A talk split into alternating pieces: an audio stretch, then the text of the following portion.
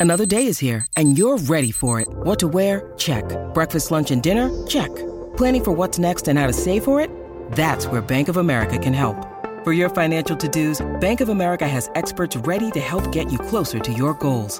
Get started at one of our local financial centers or 24-7 in our mobile banking app.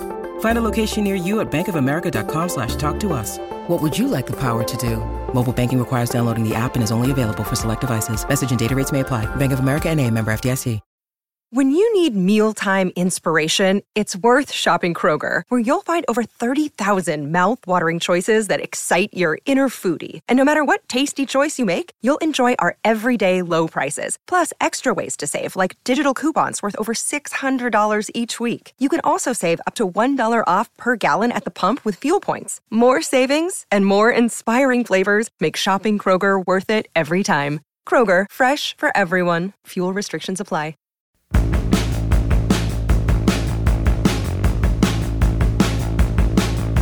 Well, hello, hello, hello. I am Matt Williamson. Uh, coming down to the end of the week, looks like we have a beautiful Friday here in Pittsburgh after a yucky, rainy week or two. It's been a swamp. But it looks like a nice, beautiful weekend. Probably going to uh, do some non football things. You know, now that things are cooling down a little bit, but I'll be in, have my finger on the pulse. So, not a ton to talk about today, to be very honest with you. Um, we got rookie mini camp coming around the corner. Uh, hoping to get down there and check that out. Might even be broadcasting from down there. Haven't heard yet. Schedule release show I'm going to do next Thursday night with Dale and Pursuta. The, so the schedule releases at like 8 p.m. next Thursday. So those are some things on the horizon. But I went around to, as I do every morning, there's about 10 to 12 sites I frequent every morning. And there was a couple nuggets out there that I thought were all Steelers, but were relevant, fun to talk about, maybe even something, you know, I'll expand upon. But just going to share some things, much of it from Pro Football Focus. And say what you want about them. I mean, they put out a lot of content all year round, and they obviously have a different perspective on things and bring some things to the table that I can't because of all their analytics and all the, the data stuff they do. But my buddy Mike Sando, who I worked with at ESPN for 10 years, really good dude. He's now at the athletic and he's so wired in with the different front offices, coaches, all that. He put out an extensive article today with quotes on all 32 teams from executives around the league and whatnot. And I just wanted to read a few of them. Frankly, the Steelers one wasn't as extensive as some of the others, but it was positive. I mean, as you can imagine. So here was one quote. They got they get a left tackle, they get a corner with traits, and they got a good interior D lineman to solidify their lines. So summarizing was they got three really important things, you know, and they got big physical guys like you and I talked about last year, you know, yesterday. You know, there are a lot of big traitsy type players. Um, here's another one that's after talking about the selection of Darnell Washington, another executive said, they are different in that their tight end has to block. It's one of those positions for them that can have strict criteria that they are not afraid to use draft picks from Mark Bruener to Heath Miller to Pat Freiermuth and now Washington. Uh, they all are on the plus side of 250 pounds, at least 6'4, and they can catch. I think you'll see a lot of two tight ends and run the ball. Dead on. I mean, I couldn't have said it better. I mean, these team, I know Kevin Colbert's not there. Omar Khan is, you know, and Mark Bruener was a long time ago. By the way, he's a scout for the team and a really good dude and we saw him down there.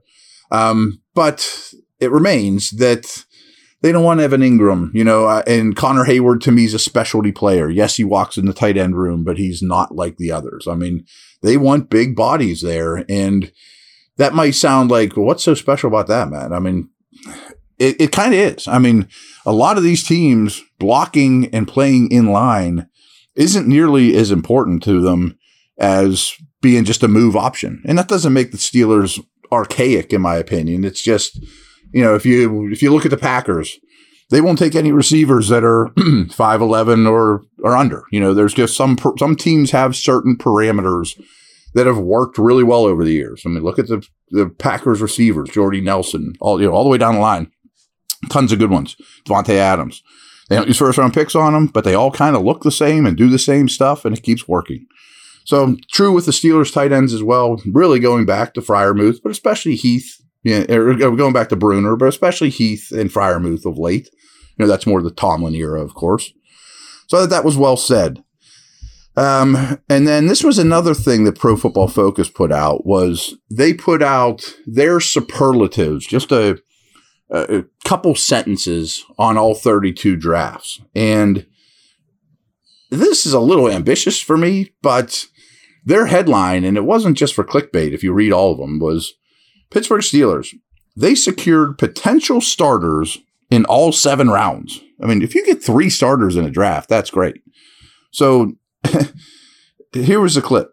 The Steelers drafted potential starters in rounds one through seven, and it's very rare that you can say that about any team any year. So they recognize it as well. Their start seemed picture perfect with them selecting Broderick Jones, Joey Porter Jr., Keanu Benton, and Darnell Washington. But the, hit, the hits kept coming with Nick Herbig and Corey Trice on day three. This is one of my all time favorite hauls compared to my draft board pretty nice praise. you know, one of my favorite hauls ever. You know, not just this year. So, real quick along those lines, uh, before we go to break, I want to read you their Broderick Jones capsule as well. So, where he wins, mentality. Remember, I was talking yesterday about his physicality, the nastiness. You want to tell him, whoa, not, you know, uh, whatever that saying was I said yesterday. You, you don't want to, you'd rather reel them in than try to light a fire under them. Um, obviously, this, when we talk about mentality, it's obviously this is combined with some awesome raw power from the true junior, but Jones will likely go higher than his PFF grades might suggest simply because of the way he plays the game. It's easy to envision what his mentality paired with a more consistent technique could lead to. So these were their pre-draft analysis of, of Jones. What's his role? Tackle, obviously. What he can improve? Something I've been telling you about a lot. Hand placement. There's no doubt that Jones's hands are powerful when they do get a hold of defenders, but they lack the precision for him to be a quality starter in the league at the moment. You can't just punch in the NFL, you have to latch on. And we will see that too infrequently from Jones. I agree. I also think he could time his punches better. He could use his hands independently better as opposed to a two hand punch. Um, here's a couple of the pros. He's built like a sequoia tree, thick lower half. What we talk about with theme? Big, nasty. Um, other pros, deadening punch in pass protection. When well timed, it ends a rush. Agreed. Plays how an offensive line coach would dream, wants to punish defenders. 100%. Cons inconsistent hand placement, doesn't establish engagement nearly as much as you'd like. Just talked about that. Bad habit of waist bending against speed rushers to the outside. And I would take it a step further, dipping his head as well. You know, and I think the dipping of the head thing leads to the waist bending, to be very honest with you. Just think about that. If you're retreating in pass protection and you dip your eyes, even for a split second, you're probably going to bend at the waist. Um, another con, also not his fault, but or this isn't his fault. Just a season and a half of playing time, played 203 true pass sets in college. And their definition of true pass sets are interesting to me. Like a bubble screen, a screen, an RPO doesn't count as a true pass set. So they're talking three step drops, five step drops, seven step drops, that type of thing. So he only has 203 of them in his career. So again, I mean, you don't expect them to be super refined. Last thing, and then we'll go to break, was bottom line another year of seasoning could have made Jones a top five pick. He still may end up close to that range with his dominant physical skill set. I couldn't agree more. And again, if he isn't even the week one starter, folks, do not crush him over it because all those things we just talked about. All right, I'll be back in a minute. I got a quick little thing here for you that I think is really intriguing too.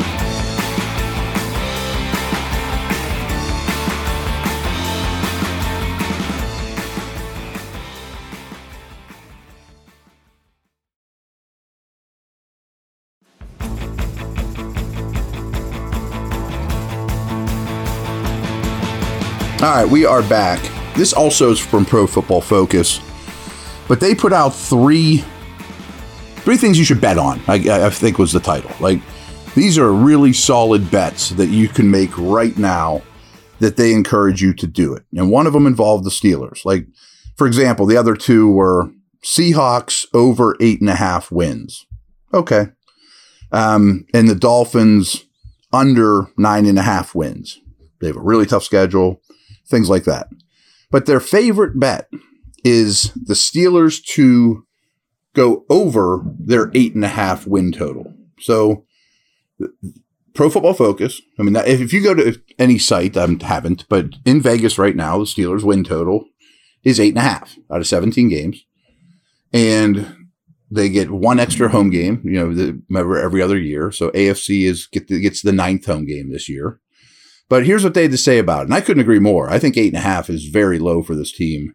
I think the number should be like nine and a half, to be very honest. But there's some other underlying reasons that they add, add uh, a, or they throw out here that I very much agree with. So last year at this time, books set the Steelers' initial win total at seven and a half, with similar juice to the current offering on both sides. While it did take a four game win streak to finish the season to go over that number, the foundation for a successful 2023 seemed in place. And frankly, I mean, I'm just ad libbing now, but I think this team is, as constructed on May 5th, is better than one win better than last year's team as constructed on May 5th, if that makes sense. It, you know, we know more about Pickett, things like that. So, anyways, back to what they had to say. Kenny Pickett posted a top 15 passing grade in his rookie season. And that was even with the awful first half of the season. Maybe more encouragingly, encouraging, he also posted the seventh lowest turnover worthy play rate in the entire NFL. His ability to take care of the football should help a Steelers team that is still intent on letting its defense dictate its performance. Pittsburgh's draft class, which I cited before, they love, should be encouraging as well, as the team filled holes at crucial needs and should be better along the offensive line and in the secondary this season. Crucial parts for creating wins, of course. Additionally, the Steelers will match up against the NFC West and the AFC South. Even though they play in one of the toughest divisions in football, the Steelers will still have one of the softest schedules in the entire AFC.